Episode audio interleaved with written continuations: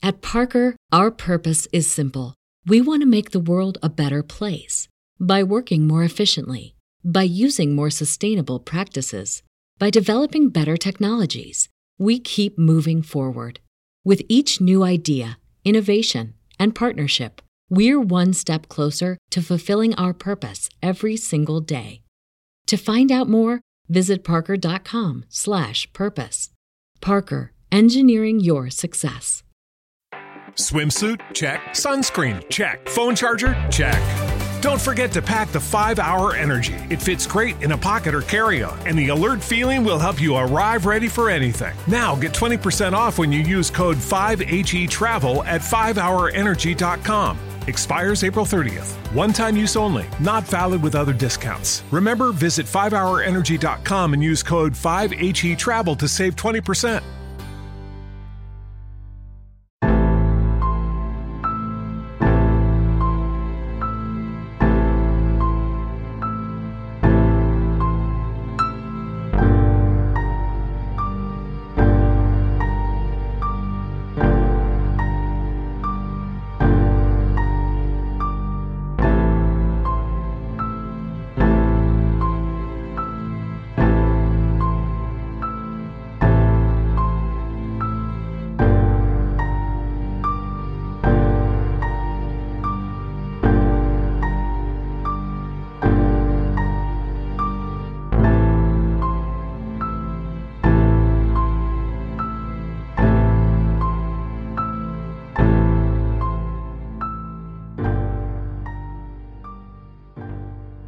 Good evening, everyone, and welcome to the season one finale of Experiences Unexplained. My name is Jesse Clark, and I am the host of this show. If you're a new listener to this show, then this is a perfect time to go back and listen to the backlogged episodes. This is episode 20, so you have a little bit of extra episodes that you could take a listen to. And if you are a long-time listener and have been with me from the start of this show, I really do appreciate you guys keeping listening every week and staying with me. And as I announce every week, if you have any sort of strange story or experience that you'd like to talk about or have featured on the show, please call our hotline number at 1 270 290 0900. When you call the hotline, you will be prompted to leave a voicemail of you telling your story. And if you happen to be one of those people that don't feel comfortable having their voice recorded or talking on the phone, that's okay too. You can also visit our website at experiencesunexplained.com and click on the Submit Your Experience tab. Here you can fill out a contact form and you can simply just type out your experience and I will read your story in an episode. You can also just email me directly at experiencesunexplained at gmail.com. Now, as I mentioned, tonight's episode is the season finale for season one. So once this episode airs, there will be about one month hiatus before I come back with season two. And the reason for this is so I can build up a little backlog of new episodes and stories and I also want to have some new guests lined up to have on the show. So now is absolutely the perfect time to reach out to me with your story to have featured in the new season. And I'd also like to mention that it's totally okay to remain anonymous when submitting your story. Some people get weird about being associated with these experiences and they don't want to be judged for it. So if you have a great story and you would like to remain anonymous, feel free to do that. Just simply submit your story and don't include your name. And be sure to follow us on our social media accounts. I have a page up on Instagram, Twitter, and Facebook. Here I post exclusive content and photos about the subjects that I talk about in the episodes, and I also make announcements and news about the show. And that's where I will be announcing when season two will be coming out and the show will be making its return. So please go follow those pages to stay in the loop. Now, let's get into the season one finale. And tonight is going to be an awesome episode. Out of all of the strange topics and phenomenon that I talk about and I go down these wormholes, this is probably one of the craziest and most interesting topics to me that I'm going to talk about tonight. And the reason why this is one of the most interesting things to me is because there's literal physical evidence that something strange is going on, yet no one has any idea how to explain it. And I am referring to the mysterious disappearances of people in the U.S. national parks and also across the world. This is a phenomenon that has been going on for literally centuries. Some of these cases date back as far as 1752. Now, you might be thinking, well, what's so strange about people going missing? There's usually something explainable behind it. You know, people get murdered, kidnapped, things of that nature. However, these cases are a little different. Now, before I get into the specifics and the nitty gritty of these cases and explain why they're so different from regular missing persons cases, I'd like to tell you about the man behind all of this research. David Paulides is a former police detective and police officer with over 20 years' experience in law enforcement. He also received both an undergraduate and graduate degree from the University of San Francisco. So he definitely seems to have the credentials to look into why people are going missing in these unexplainable ways. But the strange thing is, even though he has all this experience in law enforcement and detective work, even he can't explain what is happening to these people. Now, it's important to note that David Paulides, as soon as he graduated, didn't just become interested in these missing people cases, and that's where he dedicated his life's work. He originally worked for the San Jose Police Department and worked on the patrol unit and the SWAT team and the street crimes unit. In fact, he wasn't even aware of this missing person problem in the national parks until a park ranger reached out to him when he was on another assignment. David Paulides says that this park ranger reached out to him and said he knew, you know, he was a police officer. He knew his background. he knew he was a writer. And he said, I think you should really look into some of this strange stuff that's going on in our national parks. So, David and this park ranger talked for several hours about this phenomenon of people going missing unexplainably in the national parks and the National Park Service not really doing anything about it you know, of course, in the first several hours and days following someone going missing, there would be a wide search, search and rescue effort. And then once nothing was found after a few days, the search would be ended and then it would be business as usual. And then no one really talked about it anymore. And you know, that's a big problem with today's society and the mass media. You know, we're fed so much information day in and day out, and the news cycle is just so frequent. There's so much information coming at us constantly. So it's very easy to overlook these crazy details and stories when, you know, the next day, oh, something happens. And then the next day, something even crazier happens. And that's how some of these unique cases and stories fall through the cracks. You know, I've talked about it before how it seems like there's a new UFO sighting being reported and talked about on the news almost every week now, but where it's so frequent, we've almost become numb to it. So after David Paulides spoke with this park ranger and had this conversation about these strange missing cases in our national parks, he started connecting dots and looking at cases and trying to figure out what exactly was going on.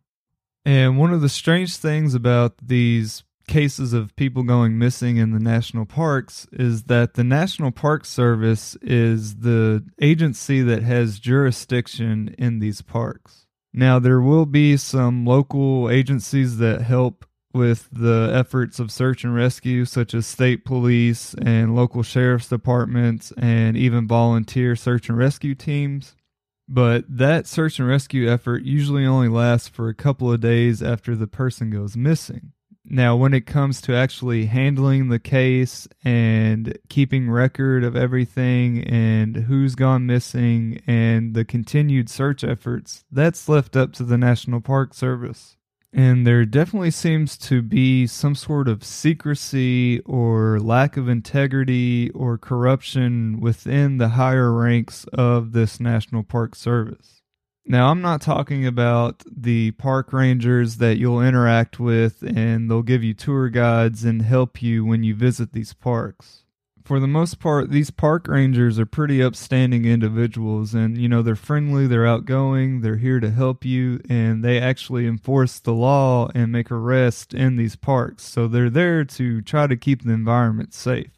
I'm referring to the people higher up in the administration who call the shots and who could actually help with these investigations and try to get us some answers with what's going on, but they seem to be hindering some of the investigation. After David Paulides learned about this phenomena and he tried to gain information and look into these cases, he filed a Freedom of Information Act request to the National Park Service to try to get a list of all of the missing people cases in the national park system. Several weeks after he made this request, the National Park Service attorney contacted David and asked why he wanted this information.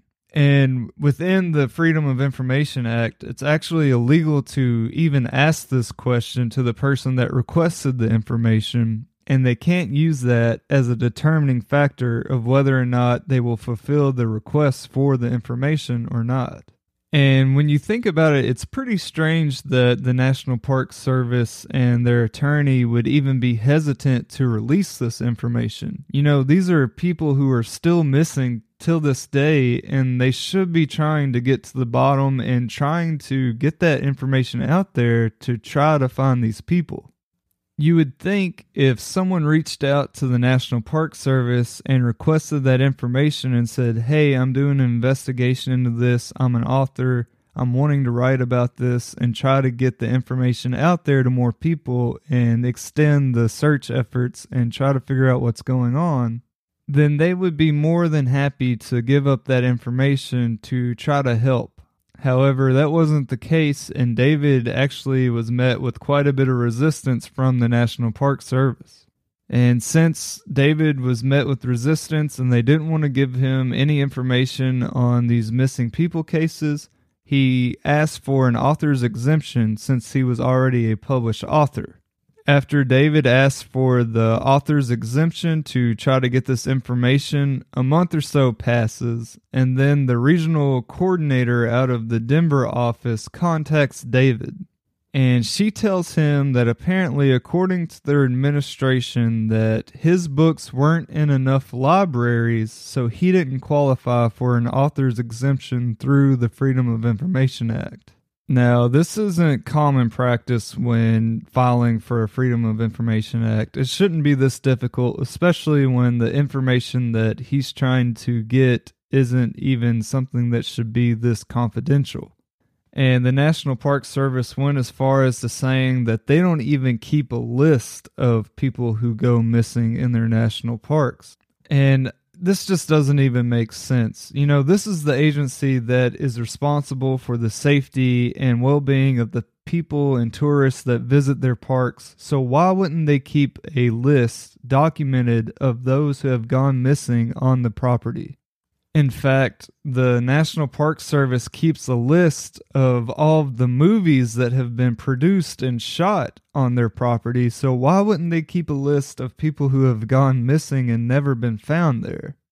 So obviously at this point, David realizes they're not going to cooperate, but he asks them, you know, what will it cost me to get these lists? What will I have to do in order to get this information? And they told him they would get back to him and figure out what it would take a few weeks go by and then they contact David and they said if he just wanted a list for the Yosemite National Park, it would cost $34,000. And then they went on to say if he wanted a list for the entire system of all the people who have gone missing in the national parks, it would cost $1.4 million for this report. This is an insane amount of money for a report that this park service should have already had on hand to begin with. And the reasoning behind this is because they would have to pay someone to look into all the files and put the report together. And it just seems like an astronomical number. And that's not where the madness ends. Because David continued to make requests and tried to get more information, the National Park Service listed David as a quote unquote commercial requester. And because he was listed as this, it quadrupled the fees associated with his requests. And in fact, he was quoted $7,500 just for one report of a single case in the Rocky Mountain Park. How in the world is this possible? If he's just requesting one single report about one person going missing in this area, why would it cost $7,500? And honestly, what I think it comes down to is they don't want this information to get out because these rural areas where these national parks are, they highly depend on the money that's brought in from tourism. And having this information out of people going missing and never being found, that would really do some damage to their tourism. But, anyways, as you guys can see, before even discussing the details of these missing person cases, there's already some fishy stuff going on within the National Park Service and the search efforts for these people. So, now that you have a little bit of background about David Paulides and how he got into this topic, let's actually touch on what makes these missing person cases so special and different from other regular missing person cases and what's really going on here. So, obviously, not everyone who goes missing is considered unexplainable in these national parks. There are people who go missing who are later found, and there's a plausible explanation. There are some cases where people just legitimately get lost and they take a wrong turn somewhere and they head in the wrong direction. You know, this happens. When you're out there in the wilderness, a lot of things in the surroundings just all look the same. So those who are directionally challenged and aren't experienced enough in hiking and hunting, it's pretty easy to get lost. But as David Paulides started looking into these missing person cases, he came across a lot of different cases that just didn't make sense. There was a lot of things that didn't add up. As David started really digging into all these missing person cases, he noticed the cases that weren't explainable had some very similar correlations with one another, and he started making these profile points. And this allowed him to easily kind of filter through the cases and determine if this was a case that he should look further into. So, some of these profile points include a point of separation. So, this is the moment that the person who went missing separated from the group that they were traveling with. You know, oftentimes in these missing person cases, they were with a group of people, but at the point that they split up and separate, that's when the person goes missing, when they're by themselves. There was also a correlation with the time of day these people disappeared it's often found that these people who are never found and unexplainably just vanish seem to disappear around mid afternoon to late afternoon, around 4 or 5 p.m. There's also usually a presence of granite boulders or rock fields in the area or near the area in which the person goes missing. Now, this might seem like a strange detail to include, but I have talked about on this show before about how certain materials and such as granite seem to have some sort of energy or something weird going on with them. Another one of these common profile points is when the search and rescue efforts begin and they bring in canines to try to find a scent and track these people, the dogs can't find a scent.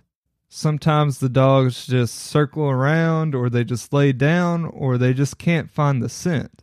And this is highly unusual because these are very well trained canines and it's literally what they've been bred for. You know, dogs' sense of smell is extremely powerful. There are canine units who are used as cadaver dogs that look for buried bodies and can actually smell bacteria from decomposing bodies. And of course, within the police force, canines are also used to help track down drugs and drug smuggling within vehicles and areas. So the fact that these canines can't find a scent to even start tracking these people, even when they have personal items to start their scent trail, it's pretty strange. Another profile point that's included within these cases is the people usually go missing near some sort of body of water, whether it be a creek, a river, or some sort of large body of water.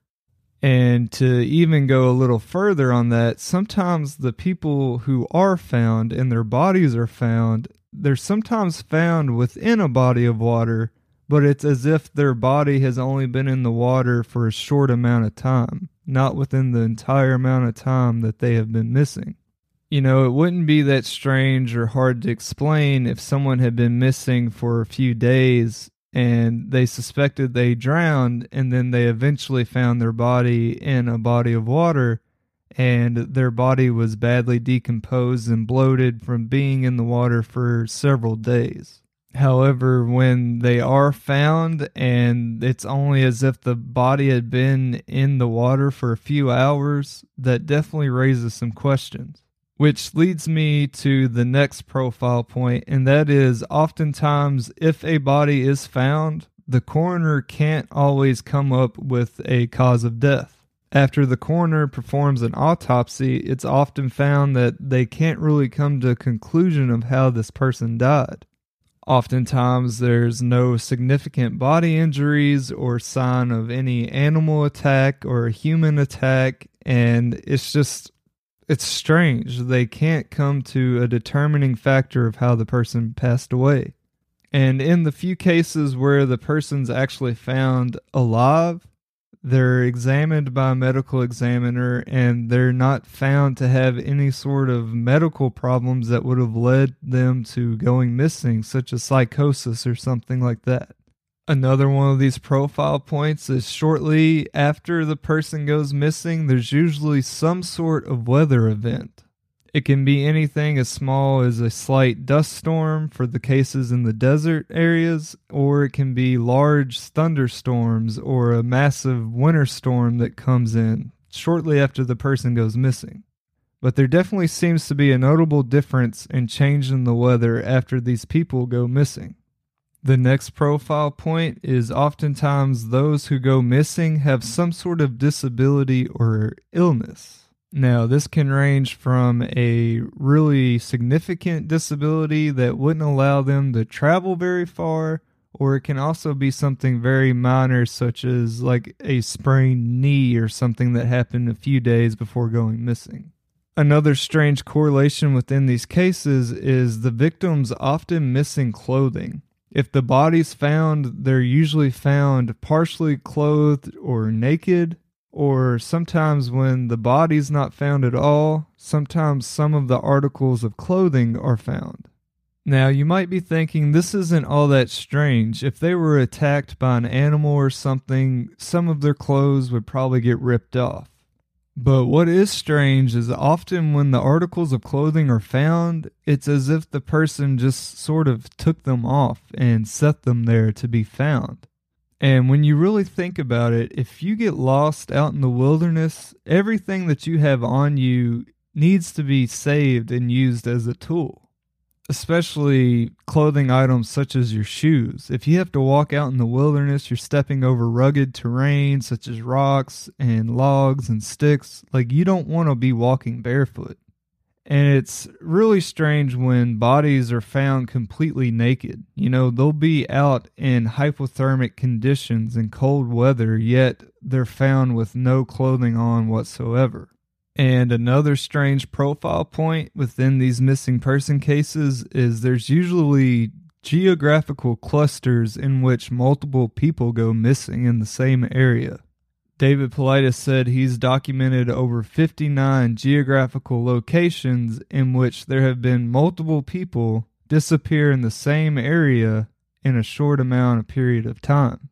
And lastly, and perhaps maybe one of the strangest profile points of these cases is when people are found, they're found in areas that have been searched multiple and multiple times.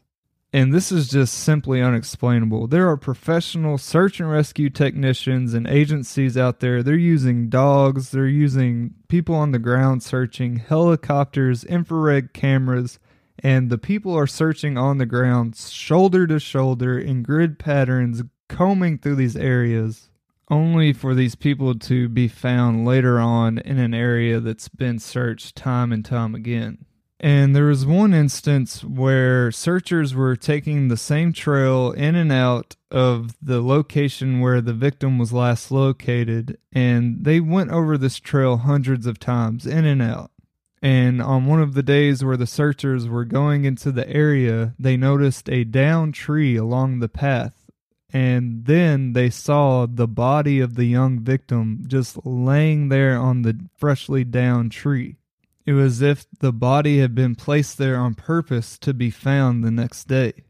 And to me, this is just impossible to explain pretty much. You know, they were using the same trail to go in and out of this area. That tree wasn't down the day before. And then the body's just found on top of this down tree. I don't know. It just doesn't make sense. And that's what makes these cases so special. Things just don't add up about them. So now that we have talked about what makes these cases so special, let's try to dive in into some specific cases and really dig into some of the details. The first case I'd like to talk about is a young man named Morgan Heimer. Morgan was only 22 when he went missing and he went missing on June 8th of 2015. And the location in which he went missing was along the Colorado River within the Grand Canyon National Park around 4 p.m. near the River Mile 213 near Pumpkin Springs. Morgan was actually working as a tour guide with the company known as Tour West in the Grand Canyon area.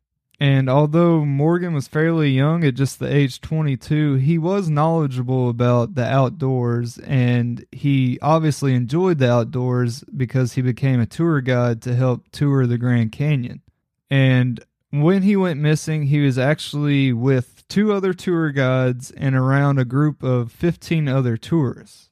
And I believe the day he went missing was actually day six of an eight day long tour guide trip.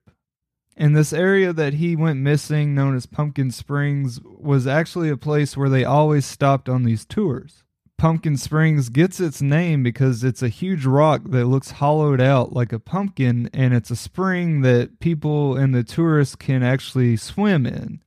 So on this tour, they would always park their raft on the river in the same location and then walk up a little trail up to Pumpkin Springs. And this area, obviously, it's in the Grand Canyon, so there's not much place to roam. There's high canyon walls and there's just one trail leading in and out. And the area in which they park their raft, the river is not really deep here. It's only like waist high. So there's really not any places to hide or anything like that, even within the body of water. And when Morgan was last seen, he was wearing a blue plaid shirt. He was wearing shorts, had a life preserver vest on, and was wearing flip flops. So, what had happened was they were visiting the springs, everyone had been swimming, and then they started to walk back in a line on the trail back to the raft to continue their tour and Morgan Heimer was actually in the back of the line of the group of people walking back towards the raft, and they looked back, and it was just as if he had vanished. This case is extremely weird. It's as if Morgan just vanished out of thin air. He was traveling within a large group of people in an area that they always visited on these tours, and it's just like as if he had been deleted out of existence. Now, some people may suggest, well, maybe there was someone in the area that kidnapped him and took him away. But as I mentioned, there's one way in and one way out, and it's through a canyon with high walls. There's nowhere really to hide. So it's it would be hard for someone to just kidnap someone and take them away. Others might argue that maybe Morgan fell into the river and drowned. However, he was wearing a life preserver vest when he was last seen, and as I mentioned, the river wasn't really high at the point where they were visiting. And after Morgan was reported missing, there was a six day search, and they also searched the river, and he was nowhere to be found. Not even a sign of him was ever found, not a piece of clothing, nothing. And what's really strange is that Morgan had just been talking to people prior to him disappearing. You know, they were traveling in a group, having conversation along the way, and then was, they looked back and he was just gone. And this next case has some eerie similarities to the Morgan Heimer case. 20 year old Christopher Tompkins disappeared on January 25th of 2002 while he was working in an area right off of County Line Road near Highway 85 in Ellerslie, Georgia. And Christopher Tompkins was actually a land surveyor and he had met up with his crew around 8:10 a.m. that morning. And they were working and surveying the land in a slightly wooded area and they were a four-man crew. And while they were working in this wooded area, they were walking single file in a line with about 50 feet in between them. And the crew had all been talking to one another. You know, there wasn't that much distance in between them, only 50 feet or so. And Christopher literally had just been talking to the guy in front of him moments before he disappeared the man that was in front of Christopher turned around to look back at him as if to continue conversation, and it was as if he just vanished. And it wasn't immediately that the crew jumped to conclusions and thought something was wrong. You know, Chris was 20 years old. They were working in a small crew. It was just a lightly wooded area, so there wasn't really that many places for him to hide. Maybe they thought maybe he just walked off for a minute. So they started to call out for Christopher and search the area once they noticed he wasn't around. And once they searched the area for an hour or so, they found a fence that had barbed wire on the top. And on top of the fence, hooked on the barbed wire, was actually one of Christopher's work boots. And at the foot of the fence, there was a pile of change, Christopher's work equipment, and also a little piece of his work pants was on the fence. It was almost as if something had drug him across that barbed wire fence and his boot got caught and all of his stuff was just laying there. And when you think about it, in order for pocket change to be found at the bottom of the fence, he would have had to been turned upside down for his pockets to be emptied onto the ground. So once his work crew members found this, they called the authorities and then an official search began. However, Christopher was never found. And some people have actually criticized his work crew members for waiting so long to call the authorities. But like I said, I can kind of understand. You know, they were on the job, they were working. They didn't think Chris would just walk away and run off. You know, they had a job to do. And some people even accuse his work members of maybe killing him out there and doing away with his body. But it doesn't seem like his crew members had any sort of problem with Christopher, and they were just as concerned as his family was that he was missing. And strangely enough, a few months later, after Christopher disappeared, a farmer actually found the other work boot of Christopher's 900 yards away from where Christopher disappeared on the farmer's property.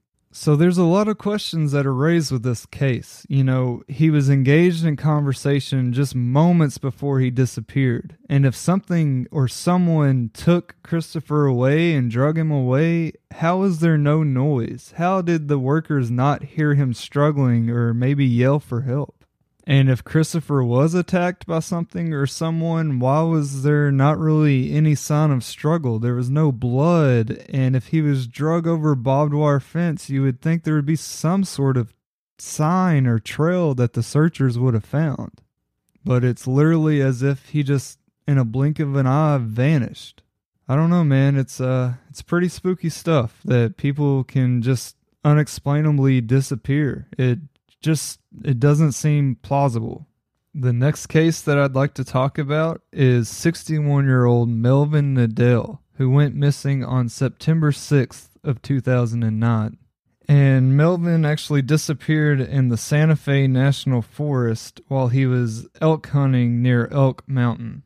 And Melvin had went out to go elk hunting with two of his friends from work and he arrived at the campsite. They had already set up camp, and he arrived there around 4 p.m. And just a few days before going on this elk hunt, Melvin had actually hurt his knee because he stepped into a gopher hole while doing target practice.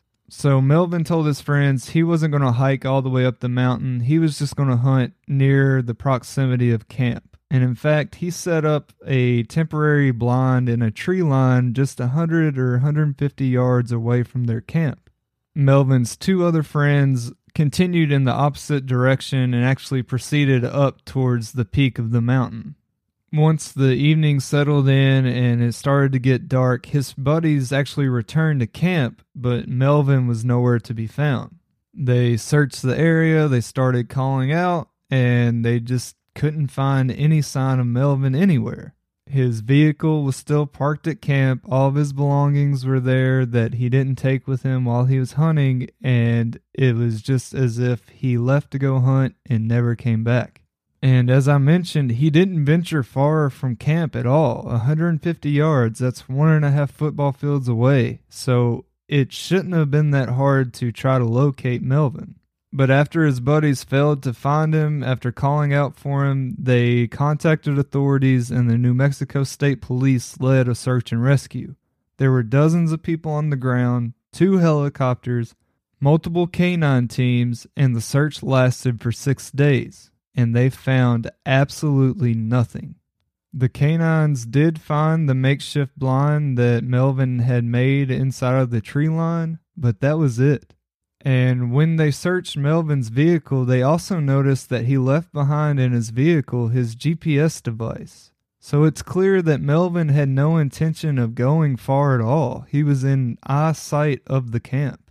Now, some might speculate that Melvin may have shot an elk and he had to go out and try to find the elk, but I don't think he would have really gone after an elk very far if he didn't even go along with his friends to proceed up the mountain especially when you take into account that he had that knee injury where he had stepped into that gopher hole a few days before.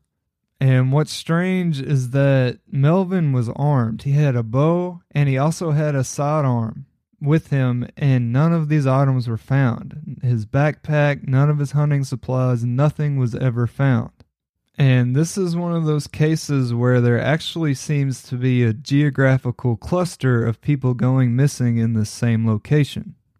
There is a man named Stanley Vigil, age 54, who went missing November 7th, 2017, and he actually disappeared only 10 miles southeast from where Melvin's location of disappearance, in an area known as Barilla's Peak. Stanley was also a hunter and he was hunting for deer in the area. And apparently, he was driving down a road and he spots a deer and he gets out and chases the deer.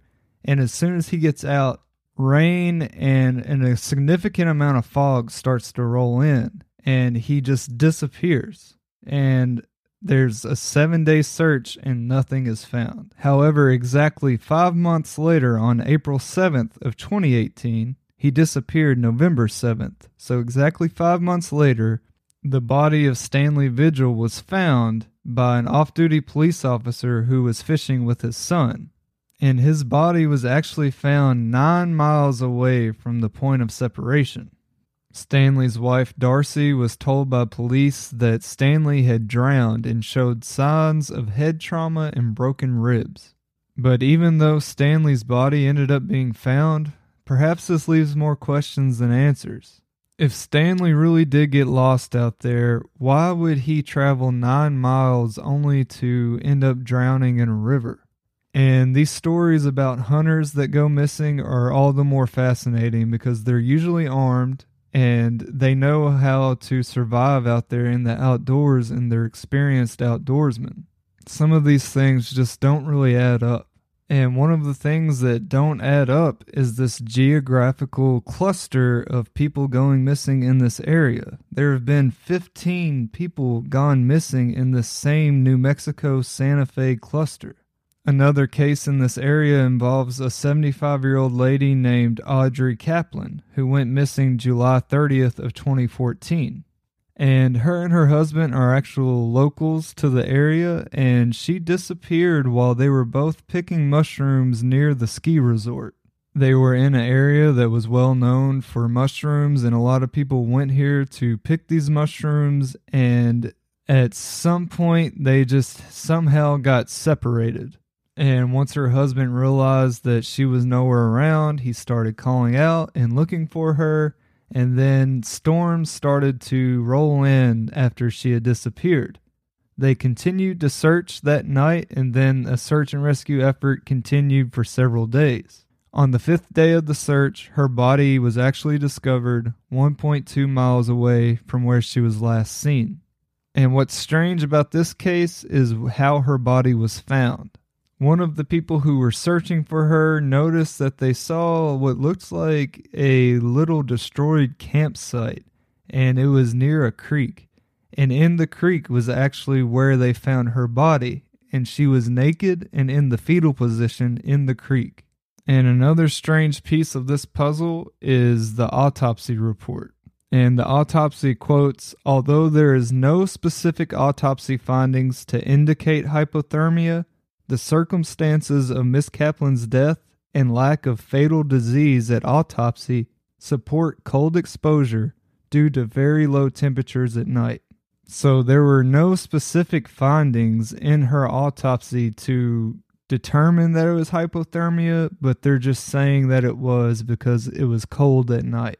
And another strange thing about her autopsy report, it says given that there is no report of the descendant's face being in the water when found, nor circumstances documented to support that it had been in the water, it is unlikely that drowning played a role. However, when you look at the crime scene photos of where her body was found and how it was found, she was literally fetal position with her head in the creek.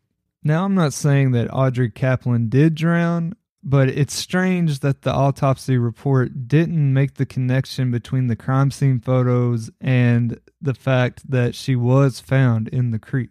So when you look at this case, it has a lot of those profile points. There was a point of separation where she's separated from her husband, and then there was a weather event where storms rolled in, and then she was found with missing clothing, and then there was no real plausible cause of death in the autopsy report. And she was also found in that body of water, the creek and also the geographical cluster in Santa Fe, New Mexico, where all of these people have seemed to just vanish. And that's what's so odd with all of these cases. There's so many similarities, yet there's no explanation.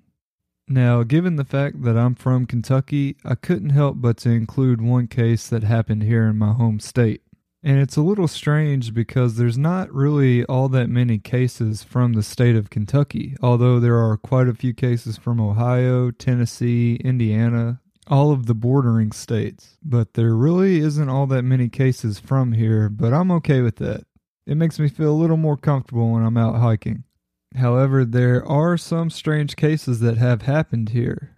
For example, 57 year old Anthony Wayne Ehresmann who went missing on May 6th of 2016, and he went missing on Outer Road in Wayne County, Kentucky. And Anthony was actually a resident of Somerset, Kentucky, and he had a one room cabin off of Outer Road, 15 miles south of Somerset. And this location is only a quarter mile away from the Big South Fork of the Cumberland River. And when the weather was nice, his family would drop him off at his cabin. He'd spend some time up there. He was a spelunker. He liked to go and visit different caves in the area, but there was one particular cave near his cabin that he loved to spend time in and go to. On May 6th, some of his friends went to go check on Anthony at the cabin, but they noticed that he wasn't at the cabin. And that's when a search and rescue effort began to try to locate Anthony and his friends knew of this certain cave that he liked to spend a lot of time in, so they began to search this cave on May 8th. And right at the entrance of the cave, they actually find Anthony's toboggan and one of his flashlights. Now, his friends knew that whenever he visited caves and explored, he always carried two candles and two different flashlights and there seemed to be a trail of his belongings actually leading through the cave. Next, they found his hoodie that had been ripped to shreds. And sadly, they then found the body of 57 year old Anthony. He was lying down only 200 feet inside of the cave, and he was nearly naked, only wearing one boot and his hard hat. Now, the strange thing is, despite his hoodie being ripped to shreds, there was no body injury to Anthony. The coroner report found that maybe he died of hypothermia. But the thing is, Anthony knew this cave very well, and he was only 200 feet into the cave. Anthony was a very experienced spelunker and he knew that temperatures in caves drop down. So, why would he just remove his clothing and simply just lay down and die? And if he did die of hypothermia, that takes some time for hypothermia to take over the body. None of these details seem to make sense. Why would Anthony not just walk out of the cave and go back to his cabin? It was within walking distance, and he was only 200 feet into the cave. And how or what would rip his hoodie into shreds? And where was the rest of his clothing and possessions? They didn't find any of the candles he usually brought with him and only found one of his flashlights. And the fact that they found his flashlight at the entrance of the cave would mean that Anthony would have proceeded into the cave without any source of light. And even an inexperienced spelunker knows not to keep going into a cave without any source of light. So I don't know. It seems as though this case doesn't make sense at all. And even the people who knew Anthony and the ones that discovered his body said the things that they found didn't make sense at all. So again, here's one of these cases where they found the body, but they really didn't get that many answers. So, so far, I've only talked about some cases where they ended up finding a body or they just didn't find the person at all. So, how about we lighten the mood up and actually tell about some cases where they did find the victims? But don't be misled, these cases are no less bizarre than the ones that I've talked about before. 11 year old Michael Dixon disappeared on April 28, 1987 at 2:45 a.m. in Danville, Illinois. And geographically, Danville, Illinois sits on the Indiana border with the Wabash River going through the center of the community. And Danville also has Lake Vermilion on its northwest border and the Kickapoo State Recreation Area in its west. And Michael Dixon lived on 529 East Madison Street in Danville. And the residence sits close to two notable landmarks. Stony Creek is behind the residence and empties into the Wabash River, and the city railroad yard on the opposite side of the creek. On April 27, 1987, at 10 p.m., Dorothea Dixon, the mother of Michael, actually started putting all of her kids to bed. And shortly after putting Michael to bed, she checked on him. He was asleep. And then Miss Dixon went to sleep herself. That is until she was woken up by a call at 2:45 a.m. And the phone call was actually from the police department in Peru, Indiana over a hundred miles away from their residence. And they asked Miss Dixon where her son Michael was, and she said he's asleep in bed. And they said, We actually have him here in Peru. And they notified Miss Dixon that her son was being treated at the hospital in Peru for minor cuts on his feet because he was actually found barefoot. Now, another strange part of this story is that Michael doesn't remember anything. His mother, Miss Dixon, claimed that he would sleepwalk occasionally, but I find it hard to believe that he would be able to cover this kind of ground in a sleepwalking state. It's very hard to believe that 11 year old kid slept walk in the middle of the night, a hundred miles away, in four hours and 45 minutes. Now, the Peru police speculated that Michael must have hopped onto a train and then exited the rail car once he reached Peru. But as I mentioned, this city has two major waterways running through it, and one of them being a creek right behind Michael's residence that he would have had to pass through to get to the train railroad. And they noted that he was a little bit dirty, but they didn't say anything about being muddy or his clothes being wet or any of that. They just said he was barefoot and a little dirty.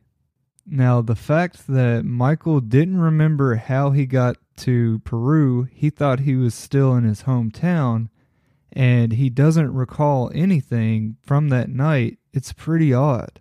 And even if he did use a train to get there, he would have had to go through that creek, find an empty rail car, hop onto a moving train while being in a sleepwalking state, riding on the train a hundred miles away, and then exiting the train safely and ending up in Peru, all while being asleep and not remembering any of it. And this is just a strange case. However, it's not the only case that's kind of like this. There are several different cases where there are small or young children that travel in an impossible distance in a short amount of time. And I'm talking about long distances that even a full grown adult would struggle to accomplish in such a short amount of time. And also when you take into the type of rugged terrain that they would have had to walk through. Let me give you another example. Eight year old Gary McCarthy disappeared on August 20th, 1950, in the afternoon in Oracle, Arizona.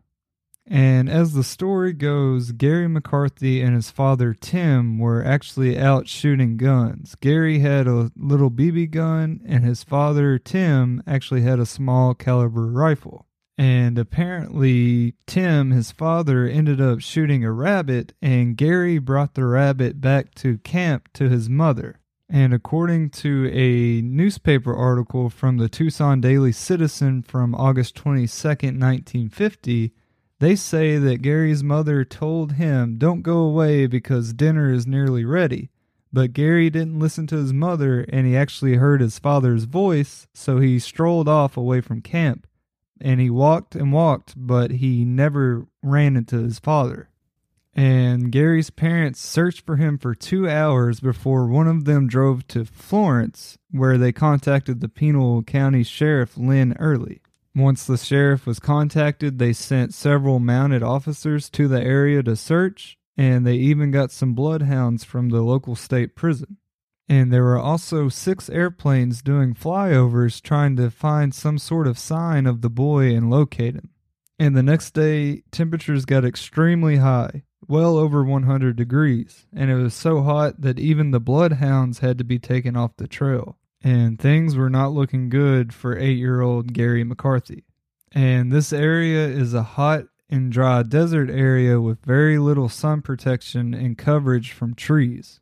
Now, it's a little bit of a gray area determining exactly how long Gary was missing. Some articles say 27 hours, some say 30.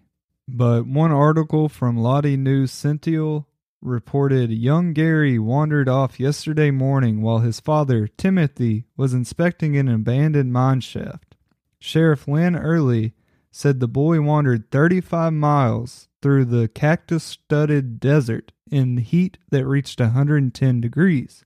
He was found this afternoon by Deputy Sheriff Red Kinsey, one of the posse of a hundred men that combed the region for 12 hours. Now, I find it very unlikely that an eight year old boy traveled 35 miles in 100 to 110 degrees heat in the desert, in heat so hot that even the bloodhounds had to be taken off the trail. And Gary was actually taken to the hospital and treated, but the only thing he was treated for was blisters on his feet.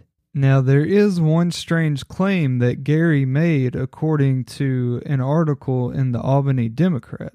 And the article states Gary, apparently suffering from delusions induced by thirst and the heat, said he believed he had been lost for two and a half days, and he told of a man who was trying to give him water. Now, this is a pretty strange piece to the puzzle. If Gary did come across a man in the desert, I wouldn't doubt that the man would help the kid out and give him some water. But why wouldn't he help the kid further and get him to safety and turn him into the police? Now, this could be a true claim or maybe it's false, but it just doesn't make sense to me. And another strange piece to this story is that Gary claimed that he actually slept at night. So he wasn't traveling the whole time that he was missing. He was actually sleeping at night. So he would have had to cover quite a bit of ground in extreme conditions during the day. It's just a really strange case. Anytime you have a case where a young child travels an ungodly amount of distance that even an adult would have trouble traveling, it starts to raise some questions. And any of you out there listening that have children, you know their physical capabilities and you know they're not willing to walk that type of distance. Even if you're going around shopping all day in a mall or something, they start to complain about walking. and that's in a comfortable environment in air conditioned buildings. So you can only imagine how Gary would have been feeling if he was out there in the desert all that time walking 35 miles. Now, I have just two more cases that I'd like to talk about tonight, but I saved these two cases for last because there's just a lot to unpack in these two stories. And this first one also has to do with a young child. Six year old Dennis Martin went missing on June 14th, 1969. And it had actually been Father's Day, and him, his father, his brother, and his grandfather had been visiting the Great Smoky Mountains National Park in Tennessee. And the area that Dennis actually disappeared from is known as Spence Field. Dennis and his brother had actually been playing in Spence Field, and then the parents of another family came up to Mr. Martin, their father, and asked if it was okay if their kids played along with them. And of course, Mr. Martin had no objections to this and agreed that it was okay if the two families played together. So the group of kids decided that they wanted to play hide and seek. So as the game goes, one of the other kids were counting while all the rest of the kids went and hid. And Mr. Martin watched Dennis go hide behind this bush or tree and then he never took his eyes off the tree. He just waited to see if Dennis was going to be found or not. Well, as the game goes, once someone was found, everyone else comes out and they reveal themselves. Well, once the game was over and everyone was supposed to come out, Dennis never came out from behind the tree. Now, Mr. Martin swears he watched Dennis go behind this tree and he never took his eyes off the tree. So, how is it possible that Dennis just went behind a tree and never came out the other side? Well, at first, Mr. Martin thought maybe his son Dennis was just being goofy and refusing to come out. So, Mr. Martin goes up to the tree and discovers that Dennis is nowhere to be found. It's almost as if his son had just walked through a portal and vanished or something behind this tree. And it just so happens that this tree was right beside the Appalachian Trail and Mr. Martin just immediately started running nonstop for two miles down the trail looking for Dennis, only to come up empty.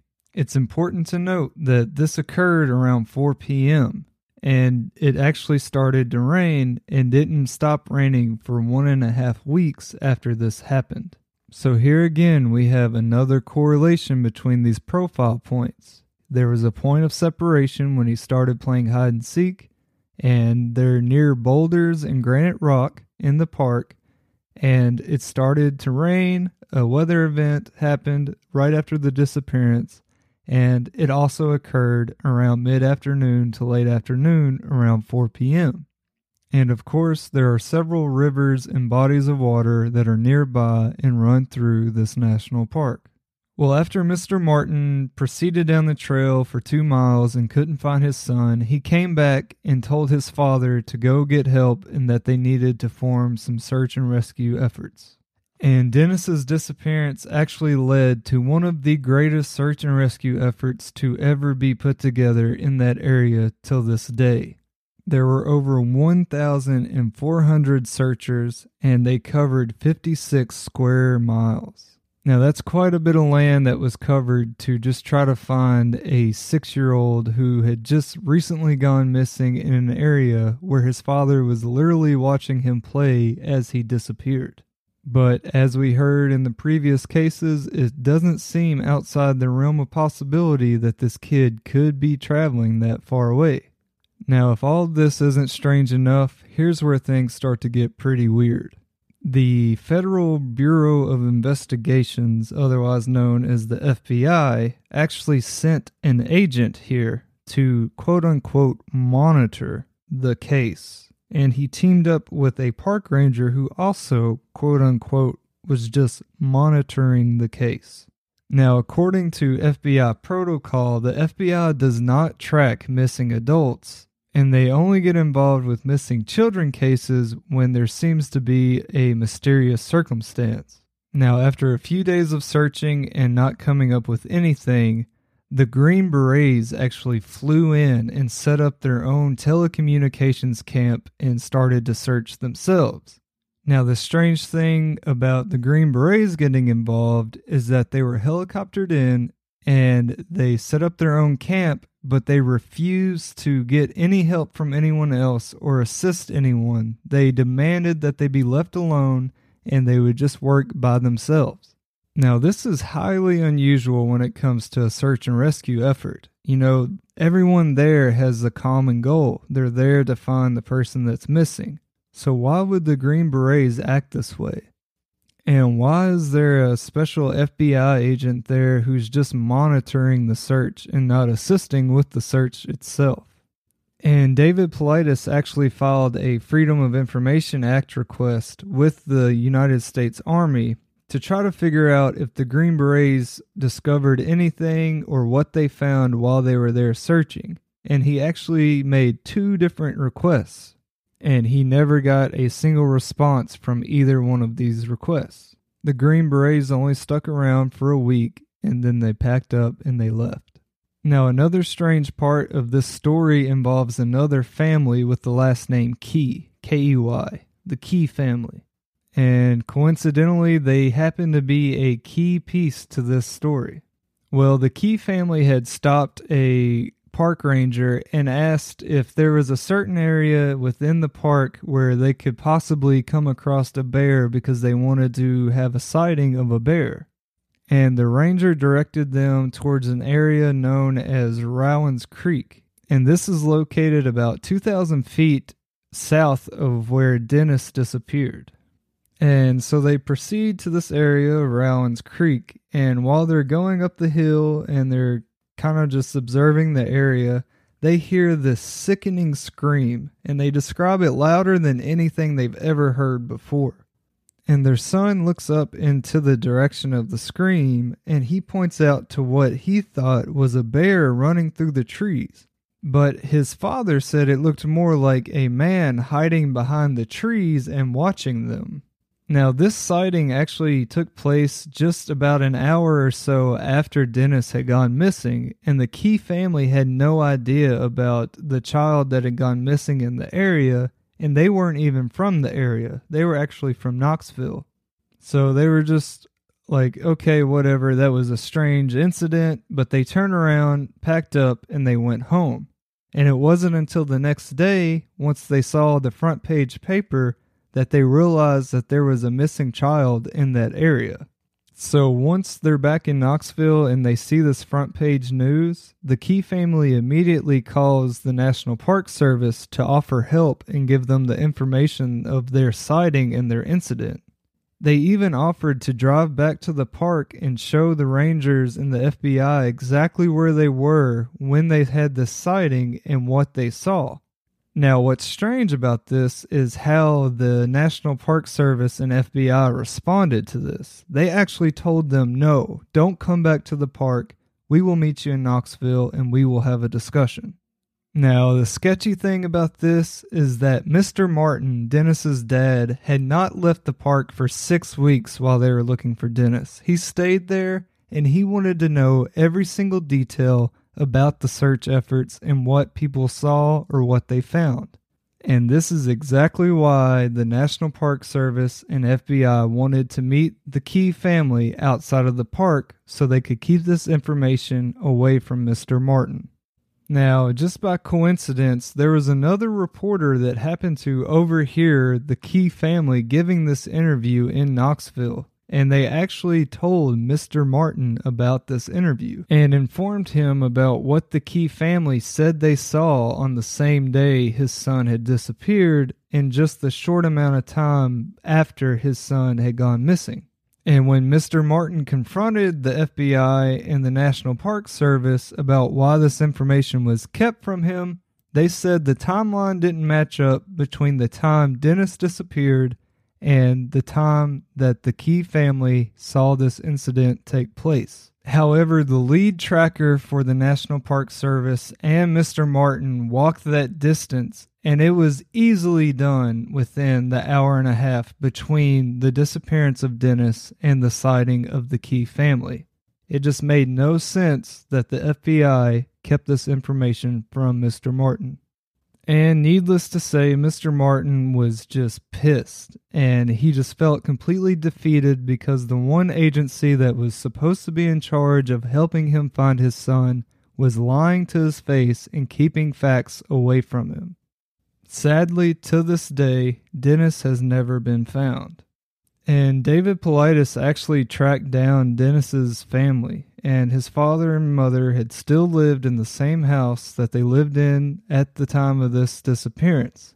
And David Paulides knocked on the front door, and Mr. Martin opened the door, and he didn't want to talk about his son's disappearance. He said that this day ruined his and his wife's life, it ruined their family and he just agreed with his wife that he would never talk about it again. But once David Paulides kind of explained to Mr. Martin that he came all the way from California, he's an author that writes about these missing person cases that go unsolved, and he just said that, you know, I know a lot about this topic and I think I can help. Mr. Martin closed the door and stepped out onto the porch to have a few words with him. And David Paulides asked Mr. Martin, Is there anything that the news media has not covered that could help me with solving this case? And he said, Yeah, there actually is. Mr. Martin stated that there are actually these individuals who live off the grid inside of that park, and that they are like these wildling, wild men individuals who just live off the land and they wear furs from animals that they've killed within the park and they just commit these petty crimes within the park. And in fact, one of the park rangers had actually been attacked and got into a fight with one of these wildlings inside the park just a few months prior to Dennis disappearing. And Mr. Martin continued to say that in the Key family testimony, they stated that it looked like this man or this bear looking creature looked like it had something slung over its shoulder. Now, some people like to speculate that maybe it was like a Bigfoot or Sasquatch that took Dennis, and that's what the Key family saw that day. But is it possible that it was actually one of these wild men living in the national park, dressed in fur, and had Dennis slung over his shoulder? That definitely seems like it could be a possibility. However, it is a little odd that the largest search and rescue effort to ever be done in that area didn't uncover any clues about Dennis's whereabouts. Even if it had been a human being that took Dennis away, I feel like they would have found something. And the fact that the Key family described the scream that they heard as something louder than they've ever heard before leads me to believe that maybe it was something inhuman. Now, there's one last piece of information that Mr. Martin told David Paulides, and that was that there were 12 other missing people that had gone missing in that area, and the same FBI agent handled all of those missing person cases. And not only that, but that FBI agent later on ended up committing suicide. Now, I hate to speculate and I like to just look at facts, but it is actually a fact that this agent did handle all those cases and that he did, in fact, commit suicide, but we just don't know what led him to take his own life. Was it something that he uncovered while looking at these cases of missing people, or was it something more personal? I'm not sure, but it is a very strange coincidence. Now for the last case that I'd like to talk to you guys about tonight. Aaron Hedges, age 38, went missing on September 7th, 2014, and he went missing while going on an elk hunt with his friends in a place known as the Crazy Mountains in Sweetgrass County, Montana. And the Crazy Mountains is an isolated island of mountains near the Yellowstone River. And there's several different stories and legends of why they're called the Crazy Mountains. Some claim that the Native Americans from the Crow tribe put a curse on the mountains, but that's not really important and a little irrelevant to this case. But it should be noted that there's several houses and towns surrounding the Crazy Mountains, and it really isn't too hard to find your way out of it, even though it is a very rugged terrain. But on September 3rd, Aaron Hedges drove up Cottonwood Bench Road with some friends and they loaded gear up at a parking area and left for a week long hunting trip to Campfire Lake. And because these mountains do have rugged terrain, you do have to go in like horseback, and they actually took two horses and a mule. But on the way to their camp, they actually had a horse wreck and they lost most of Aaron's camping supplies. But it wasn't that big of a deal because Aaron would hunt that area every other weekend, and they even had some caches of supplies that had been stored throughout the area. So they were okay to just continue on with their trip and they would supply up later. So the group of friends and Aaron ended up staying at Campfire Lake for two days. Then Aaron leaves the camp on September 5th at 10 a.m. and he was going to head up a trail and go to Sunlight Lake where they had a cache of supplies stored. At 5 p.m., Aaron's friends still hadn't seen Aaron, so they radioed him. And the radios that they were using was a fancy Garmin type of radio, and it actually showed on the screen the GPS location of the person that you were radioing with. And according to that GPS location, Aaron went the wrong direction at the split of a trail and he was actually just at the edge of the monitor. They could barely see his GPS location. But given that Aaron was a seasoned hunter and he hunted that area every other weekend, he knew it very well, so the friends were not that worried. However, on September 7th, a snowstorm moved in and that forced the friends out of the area, and then they had to go for help to try to help find Aaron and this was a significant snowstorm. There was 18 to 24 inches of snow that fell within 12 hours, and the temperatures dropped from 50 degrees from when Aaron left the camp all the way down to the teens. So the friends contact the Sweetgrass County Sheriff's Department, and because of the location of their camp, they had to actually get the Park County to start the search and rescue but Sweetgrass County also assisted in the search. And in fact, the location of Aaron's last GPS signal actually showed that Aaron was headed towards Sweetgrass County. Now, the strange thing is, as I explained, this is very rocky and rugged terrain up in the mountains, and there's really only one trail that anyone can use to go in and out of this location. But strangely enough, when the Sweetgrass County authorities went up there to help search for Aaron on that trail, there was no sign that anyone or Aaron had passed through there, even though there was fresh snow on the ground and it would have been easy to track him. The first piece of evidence that they were able to uncover was Aaron's boots. They were found on the second day of search on September 9th by a canine unit. But what's strange is that his boots were set perfectly side by side as if they were placed there to be found.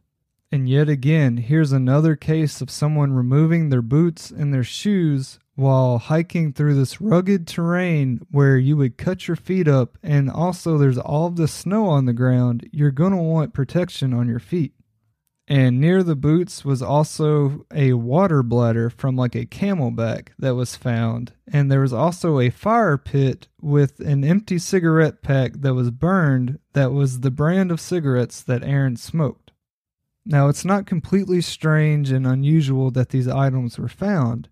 However, what is strange is that the area that these items were found had previously been searched the last couple of days by certified level 2 search and rescue technicians. These were people who knew what to look for and they knew exactly what they were doing, yet these items were placed out in the open as if they were placed there to be found by them later on. The search eventually was ended on September 22, 2014. There had been 60 ground searchers, 20 canine teams, and two helicopters flying over and those items were the only sign of Aaron ever being in the area. Jump ahead exactly nine months after the search ended on June 22, 2015, and a local farmer actually finds Aaron's backpack propped up gently against a tree, and inside of the backpack, he had lighters and fire starters. He had food inside, there was a gun and a bow and his hunting license. Nearby, there was also a thermos that had some liquid inside still that was just setting on a rock as if Aaron had sat there. And what's strange is about the location of these items is if you look down into the meadow and the valley below, you can see civilization. So it just really doesn't make sense that Aaron would leave food in his backpack, he would drop his gun and his bow, and he would gently prop his backpack up against a tree, and he would leave his thermos just sitting there. And why didn't he just walk down and get some help? His backpack was found by this farmer who was redoing his fence along his property line to keep his cattle in. So he was not far at all from civilization. It just really doesn't make sense that he would just be looking down and not go get help. Again, it's almost as if these items were just kind of placed out in the open and waiting to be found. On August 8th of 2016, 23 months after his disappearance. Some of Aaron's remains were found a skull, pelvis, and a femur by a tour group. And near the remains, Aaron's cell phone and jacket was also found. But what's strange is that these bones weren't broken. The clothing that was found wasn't torn apart. There was no sign of an attack or any sign of predation. And another strange fact is the distance in which his remains were found. The remains were found 11 air miles from Aaron's last seen location and 6 miles from where his boots were found. If Aaron was struggling with hypothermia or some other illness, why would he carry all of this other supplies such as a bow and gun and backpack an additional six miles after leaving his boots and trekking through sharp rocks. It just doesn't make sense. And additionally, the coroner couldn't come up with the cause of death for Aaron because there just wasn't enough remains to go off of. These hunter and outdoorsman cases are the ones that really strike me as interesting because these are well seasoned men like I said, Aaron would hunt this area every other weekend. He had supply caches stashed around the entire mountains, and he knew this area very well. He still had food in his backpack. He still had ammunition and his bow with him. Like he could have protected himself if he came across an animal. So none of this seems to make sense at all. Now, if this topic is as fascinating for you as it is for me, I highly, highly suggest that you guys read some of David Paulides' books. They're called Missing 411, and he has nine books out currently, and you can actually pre order the 10th book that will be coming out soon. I currently only have one of his books called Missing 411 Off the Grid that came out in 2017, but I really would like to get some more of them. And the entire book is all about these missing person cases. You know, there's like one or two cases within three pages. So you can just dig through these books, look at the facts, and just make of it what you will. And what's cool about these books is in the back, there's like an appendix with all these tables, and it shows all the stats and information about the collected data with these reports. And I was looking at the stats in the back of my book, and there seems to be a bit of an age trend when it comes to these cases, specifically younger children. With the cases in this book, two year olds, there are 75 males and 37 females. Three year olds, there are 57 males and 39 females. And four year olds, there are 48 males and 10 females. Now, to put those numbers into perspective, 11 year olds, there are only 9 males and 2 females. 12 year olds, there's only 8 males and 0 females. And 13 year olds, there's only 5 males and 1 female. So there certainly seems to be a trend for the younger children. And as you could probably tell just based off those numbers, males are more likely to experience this. In this book, there are 104 male cases and 33 female. And it's also important to note that this isn't just occurring in the United States. There's actually 15 total countries. And the top four are US with 97 cases, Canada with 16, Australia with 13, and the United Kingdom with 5. But one can't help to notice that it seems to be a lot more prevalent in the United States, and I really wonder why that is. I mean, there's a total of 97 cases in this book in the United States, but the next leading country is Canada with only 16. Why is there such a big gap there? And if this topic is interesting to you, I also suggest you watch the documentary Missing 411 Hunted. And I will leave links to all these books and to the documentaries in the show notes. And Missing 411 Hunted is made by David Paulides, and it's a documentary about all of these cases of hunters that have gone missing unexplainably. I did touch on some of the cases included in that movie tonight, but I didn't touch on all of them, and the movie goes into a lot more detail, so I highly recommend you check it out. There is also an older documentary that's just titled Missing 411 that was also made by David and it was produced by his son, but I feel like the newer one, Missing 411 The Hunted, was better made and produced, and it's just a lot better put together. So I highly recommend The Hunted over just Missing 411. But I will leave links to all these down below. But, anyways, guys, thank you so much for listening to the season finale and for sticking through the season with me. I hope you guys are enjoying the show this far, and I can't wait to hear more from you guys and hear more of your stories. So be sure to keep up to date with me on social media. I will announce when season two will come out. Like I said, I'm shooting for late March, early April to release season two, but just be sure to look out for any more announcements and feel free to reach out to me with any stories that you would like to include in the second season. But that's going to do it for tonight's episode and for the season finale. And just be sure to stay safe out there, especially if you plan on going hiking anytime soon. I probably would not be the last person in line, and be sure to travel in groups. All right, everybody, take care. Have a good one.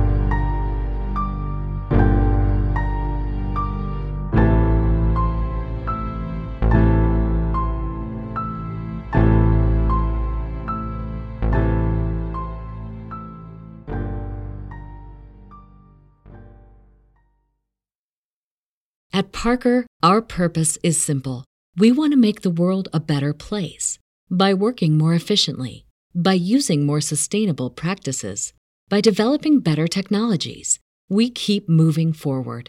With each new idea, innovation, and partnership, we're one step closer to fulfilling our purpose every single day. To find out more, visit parker.com/purpose. Parker, engineering your success. Swimsuit? Check. Sunscreen? Check. Phone charger? Check. Don't forget to pack the 5 Hour Energy. It fits great in a pocket or carry on, and the alert feeling will help you arrive ready for anything. Now get 20% off when you use code 5HE Travel at 5hourenergy.com. Expires April 30th. One time use only, not valid with other discounts. Remember, visit 5hourenergy.com and use code 5HE Travel to save 20%.